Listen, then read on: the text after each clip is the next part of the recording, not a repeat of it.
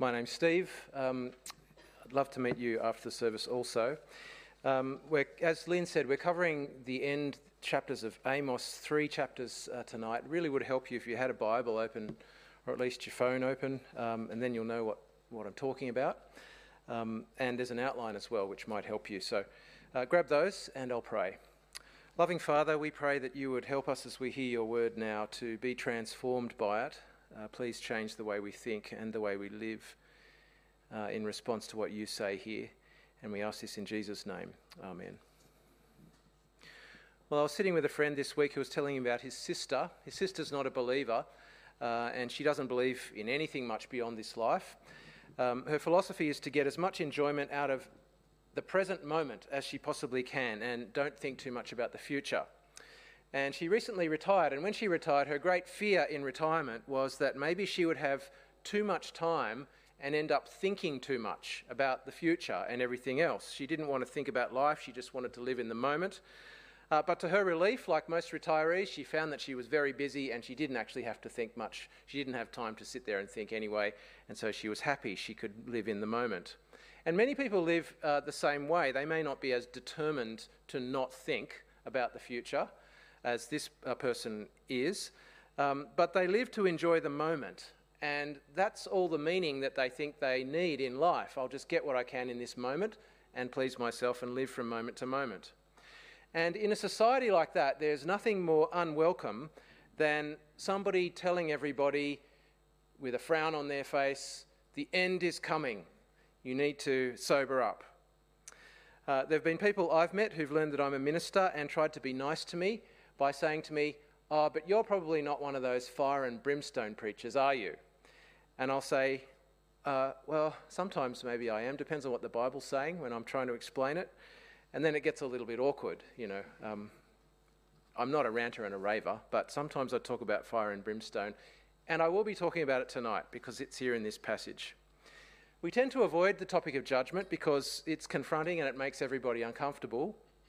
But the thing is that if there is a God, and if God expects things from us, then He is going to hold us accountable for whether we deliver those things or not. And we can't ignore that context for our lives that God is expecting something and there is accountability on the horizon for us.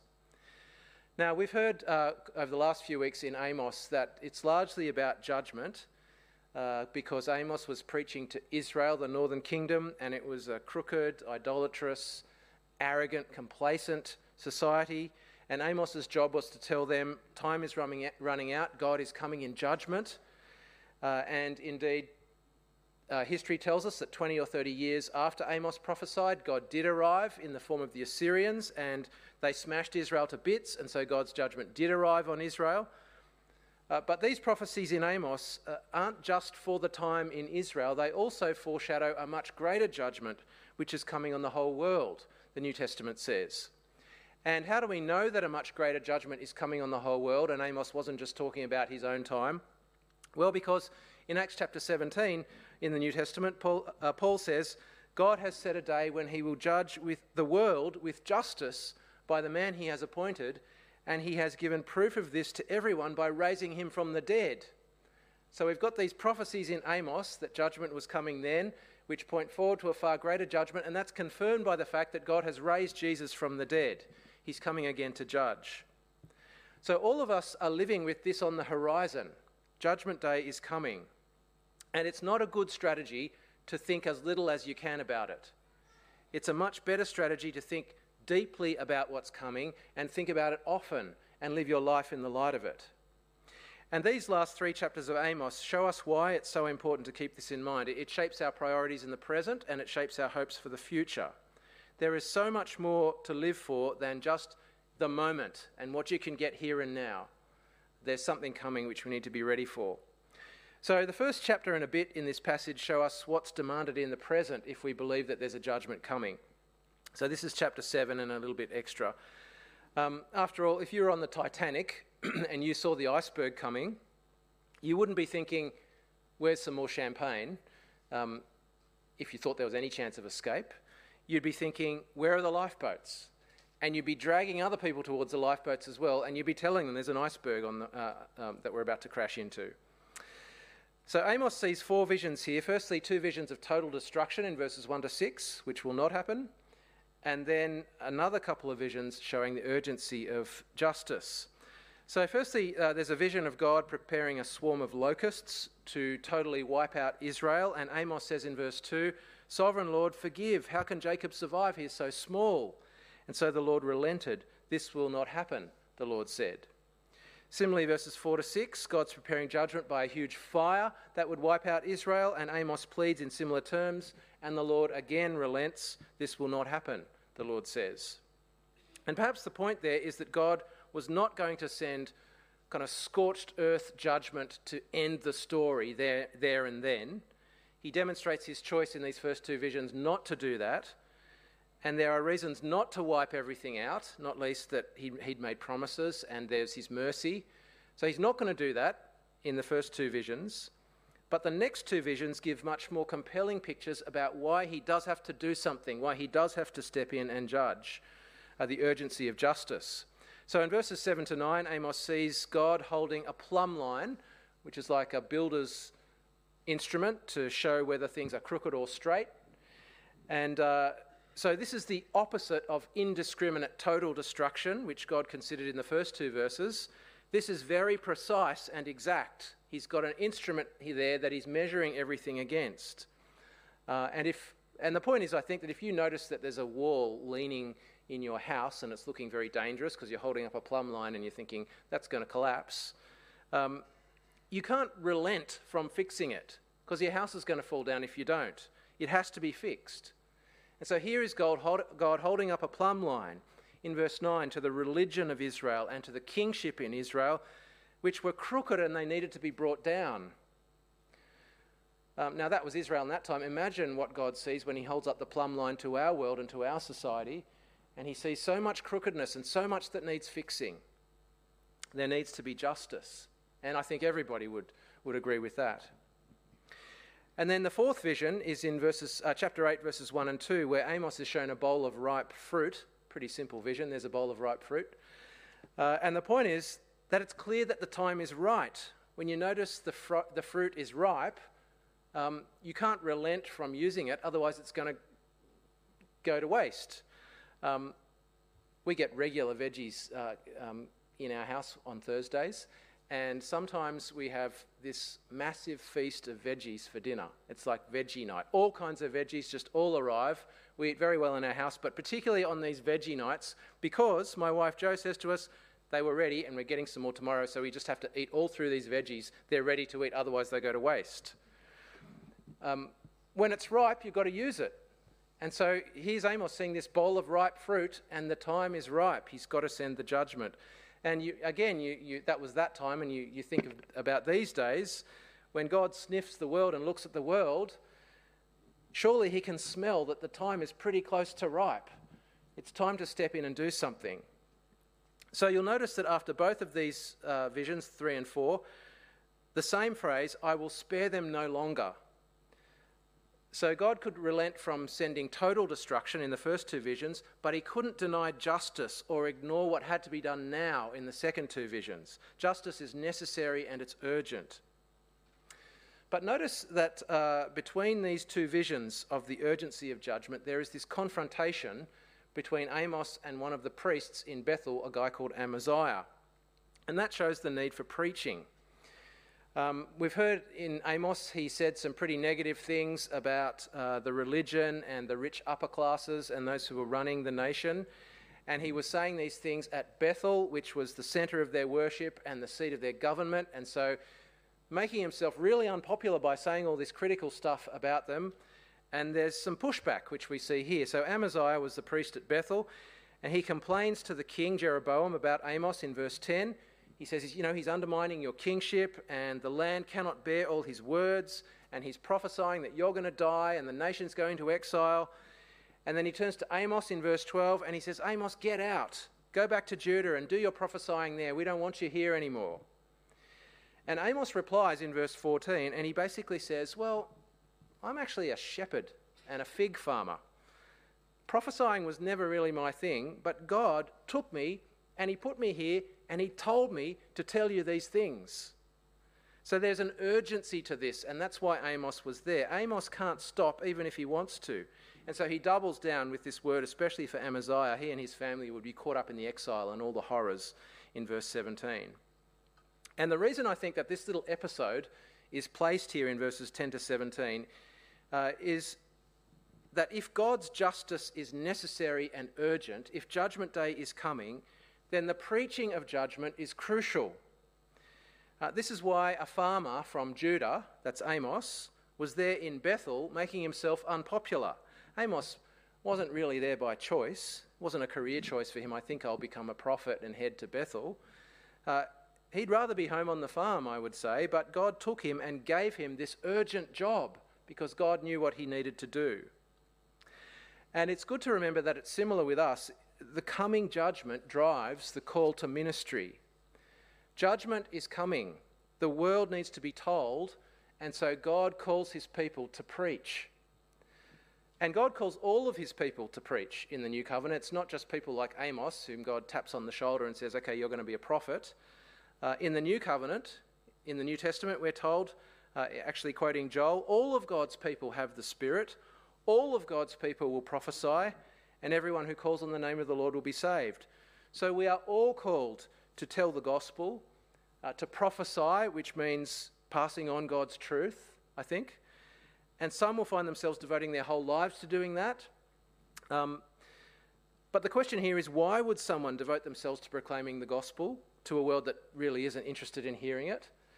Um, whether they go to Bible college and do it full time, like Anna and Ryan are on the track to do, or do secular work and look for opportunities to support uh, gospel work from that position, why should all of us devote ourselves to the work of the gospel?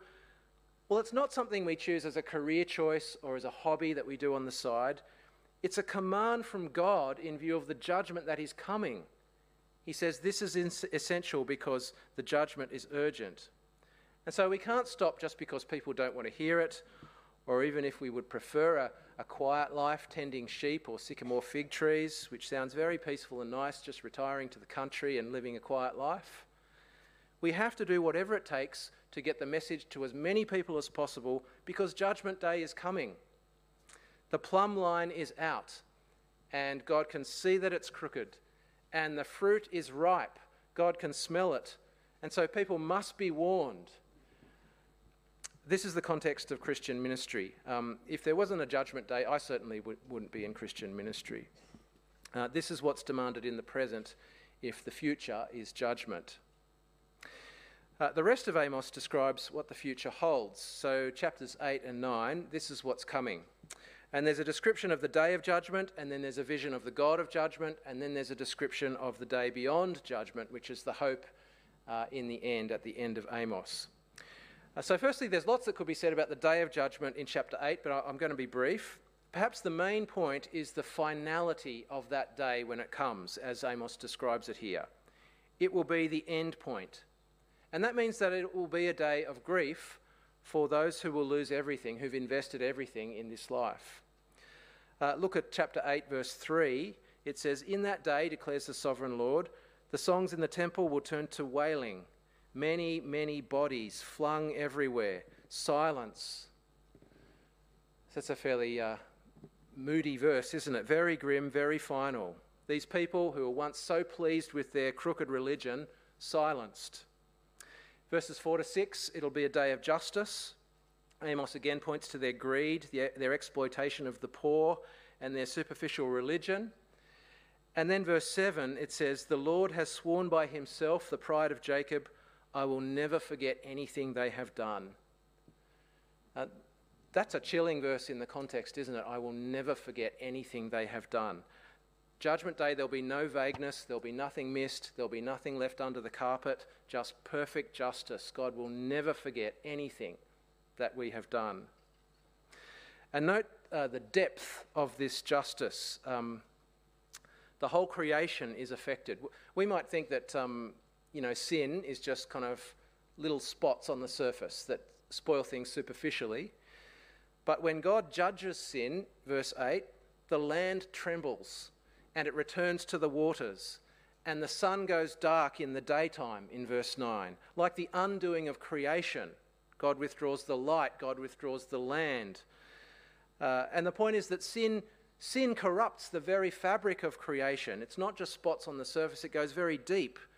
And God's judgment will pull it up by the roots so that the earth shakes and creation is undone to an extent.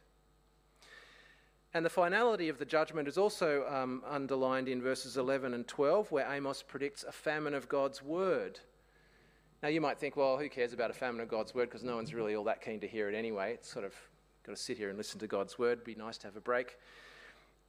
But if, the thing is that if God stops speaking, then it means that God has abandoned us totally. And that's very bleak for the world. If God's word stops, then it's all over. Heaven will have shut its doors. It's very grim and very final, this picture. And the last couple of verses in chapter 8 the flower of Israel's youth would fall never to rise again. In other words, no future for Israel. So, Judgment Day really will be the end of the world as we know it and the end of life as we know it. When Jesus comes again, game over in terms of all the things that we're, well, many of the things that we're living for and all the things that we do. And the point is that if, you are, if your meaning is tied up in this world, and all your blessing is found in this life, then Judgment Day is going to end everything for you. Um, I was listening to a history podcast about the eruption of Mount Vesuvius um, during the week, 79 AD.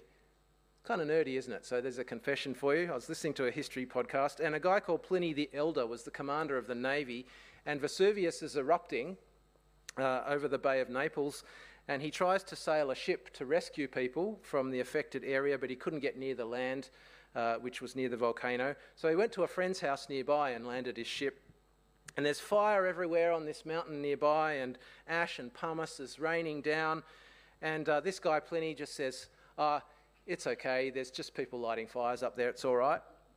And then he orders a bath, and he has a bath and uh, has dinner, and then he goes to bed and um, they knew that he was sleeping soundly because his nephew, Pliny the Younger, wrote that he was a stout man and they could hear him snoring from outside the door. Uh, and in the morning, they finally woke him up, but by that stage, there was no escape. The sun didn't rise because it's just ash and darkness everywhere, and he was overcome by the fumes in the end, and his body was found two days later. Uh, so there's a guy who was probably a little bit casual. Um, that's the point of that story, as well as a bit of a break in the middle of the sermon. Uh, but the point is that if the end is coming, then you'd better believe it. Um, you'd better be ready. You can't just ignore it and have a bath and carry on as if everything is okay. The day of judgment will be the end, is what Amos is saying. The whole, the whole world will shake and the sun will stop shining. Um, and so this is the point of the day of judgment in chapter 8. We're then given a vision of the God of judgment in chapter 9, verses 1 and 10, in, in case you're in doubt as to whether this is serious or not. And verse 1, Amos has a vision of God standing by the altar in the temple because their religion was the greatest insult to God, so the judgment starts there. And uh, the initial point in this chapter is at the end of verse 1, where God says, Not one will get away, none will escape. Uh, then there's pictures of people trying to escape to all kinds of places like the bottom of the sea, but there's nowhere to hide from God. In verses 5 and 6, God touches the earth and it melts. There's this vision of this Almighty God. Uh, that is, He's able to undo creation as well as create. And furthermore, He's the God of all the nations, not just Israel in verse 7, so they shouldn't think they'll be spared because He, he needs them especially. Oh, we're your special people, you can't touch us. He says, No, no, I'm the God of all the nations, and if you've sinned, uh, then you're, you're, you face my judgment as well. You might think, hang on, what, what about his covenant with Israel? Um, he does need them, doesn't he? I mean, hasn't he staked his reputation on his promises to these people? And this is the point where Amos gives us the first glimmer of hope in chapter 9, verse 8. He'll destroy the nation from the face of the earth, and then he says, Yet I will not totally destroy the descendants of Jacob. The exile, he goes on to explain, would be like running the nation through a sieve. You know, a sieve, like a, a wire thing that you put rocks in and the small ones fall through and it catches the bigger ones or the sticks or whatever. Um, he'd run the nation through a sieve during the exile, and the ones who were going to be caught out, um, who were in the most trouble, were the sinners uh, they were the ones who said disaster will not overtake or meet us. They, they didn't believe God's word. But he would leave something for the future. He would be discerning in his judgment. He wouldn't snuff out the light altogether. He would remember his promises. So, the picture of God that we have here is that he's more than able to carry out judgment on an individual level, that is, finding people where they hide from him, and on a cosmic level, that is, melting the earth and pouring out the seas, but he doesn't forget his plans and his promises. And the final section of Amos is very important because it points us to the day beyond the judgment, which is where the hope lies. And the main feature of these verses is that while God's judgment would, in some cases, in some senses, reverse the creation and reverse the blessings that He'd promised, in the end, after the judgment, there would be a reversal of the reversal. Um, so blessing would be restored for a renewed people of God in a renewed land. And the renewed people are described in verses 11 and 12 in terms of God's promise to David, a descendant of David's on the throne, and the nations being included in God's people. And we've seen that fulfilled in Jesus, who's a descendant of David. And as the Christian gospel is preached, the nations are gathered into his kingdom. And then the renewed land is described in verses 13 to 15. God's people brought back into a land of great abundance, a restored creation, a life of great contentment and security, a reversal of the exile, a reversal of the judgment. And uh, again, this has begun for us in the spiritual blessings that we have in Jesus Christ, and we look forward to the new heavens and the new earth described in Revelation, where God dwells with his people to bless them for eternity, and everything is renewed, and uh, God's purposes are fully restored.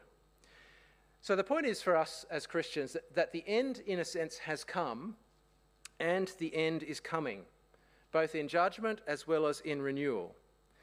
The New Testament tells us that if you belong to Christ, God's judgment on your sins has already fallen on Christ. You know, we, we read in Amos that he describes the earth trembling and the sun going dark. And remember, that's, that's, how it's, that's that's what happened when Jesus was on the cross in the Gospels. The earth trembled and the sun went dark. Uh, judgment day has already come on our sins when Jesus died on the cross. But of course, Judgment Day is also already still coming when Christ returns. And the whole world will face judgment, including Christians, although justice has already been served for the people of Christ. The New Testament also tells us that the new creation has already come, in a sense, in the resurrection of Christ and in the lives of believers through the Spirit. But the new creation is already still coming when Jesus returns and the whole world is renewed. And what this means is that Christians have much blessing to celebrate now, but we should also be very much orientated towards the future and living for the day rather than for the present moment. These chapters remind us that there is a context in which we live our lives which we mustn't ignore. The world totally ignores it. The world doesn't want to think ahead at all. The world just wants to live in the moment. But the context is that you and I are accountable for our sin, and Judgment Day is coming, and it will bring the end of life and the world as we know it as God pulls sin up by the roots. Um, I once overheard a mother trying to get her little child to get in the car, and the child didn't want to get in the car. It was in a public car park, and I overheard what was going on. I couldn't really help it. Um, the child was being a, pretty naughty and pretty stubborn, probably three years old or two years old or something like that, and the mother was trying all sorts of tactics to get this child into the car. And the mother, in the end, said, If you don't get in the car, I'm going to cancel our holiday. And I heard that and I thought, uh oh. I think everybody here knows she's not going to do that, including that child. So the child didn't pay any attention, it didn't work. But then I also remember an episode in my own house in which one of my children was standing on another one of my children's precious soft toys just to deliberately cause distress. And I said to that child, If you can't respect other people's things, I'm going to take something of yours. And as soon as I said it, I thought, uh oh, where am I going with this? That's human discipline, that's human judgment. Pretty random, uh, very imperfect. Let me tell you, God knows where He is going with this. God knows where He is going with the world and with judgment. When God says that He is going to judge us, It's not an idle threat. It's not something that he's just made up on the spot to scare us. He's not making this up as he goes along. He created the world with a purpose. He's redeeming the world with a purpose. He's made these promises in the Old Testament. He's fulfilled them in Christ. He's going to send Christ again. He knows exactly what he is doing. And the warnings are a part of his plan, and so we have to take them seriously. His justice and his holiness demand that he brings justice to this world. Uh, if he's going to fix this creation, he has to uproot sin. There can't be heaven if there's not judgment first. He knows exactly what he's doing, he knows where he's going with this, and so it is going to happen. And so there's a context in which we're living our lives which we can't ignore. We've got to be ready. Uh, we have to turn away from our sin and we have to put our trust in Jesus, who's already suffered God's judgment for our sins if we belong to Him. And we have to tell other people what is coming. God is sending His people out to warn the world, to prophesy, if you like, uh, and tell people how to be saved. So um, I want to give you a, a, chance to respond personally to this. And once again, I've put a prayer at the bottom of the outline that you've been given. It's a prayer of commitment to God, uh, which responds to this passage. And I'll read the prayer, and you can make it your own in your own head uh, if you'd like to. Let's pray. Heavenly Father, I, I am sorry that I have lived as if today is all that matters, and your justice will never be done. Thank you for your word of warning. Thank you for your Son, who satisfied the demands of your justice for my sin, then promised to return to judge the world. Please help me to live with that day in view. Help me to repent of my sin, trust in Christ, and tell everyone I can that justice is coming. In Jesus' name, Amen.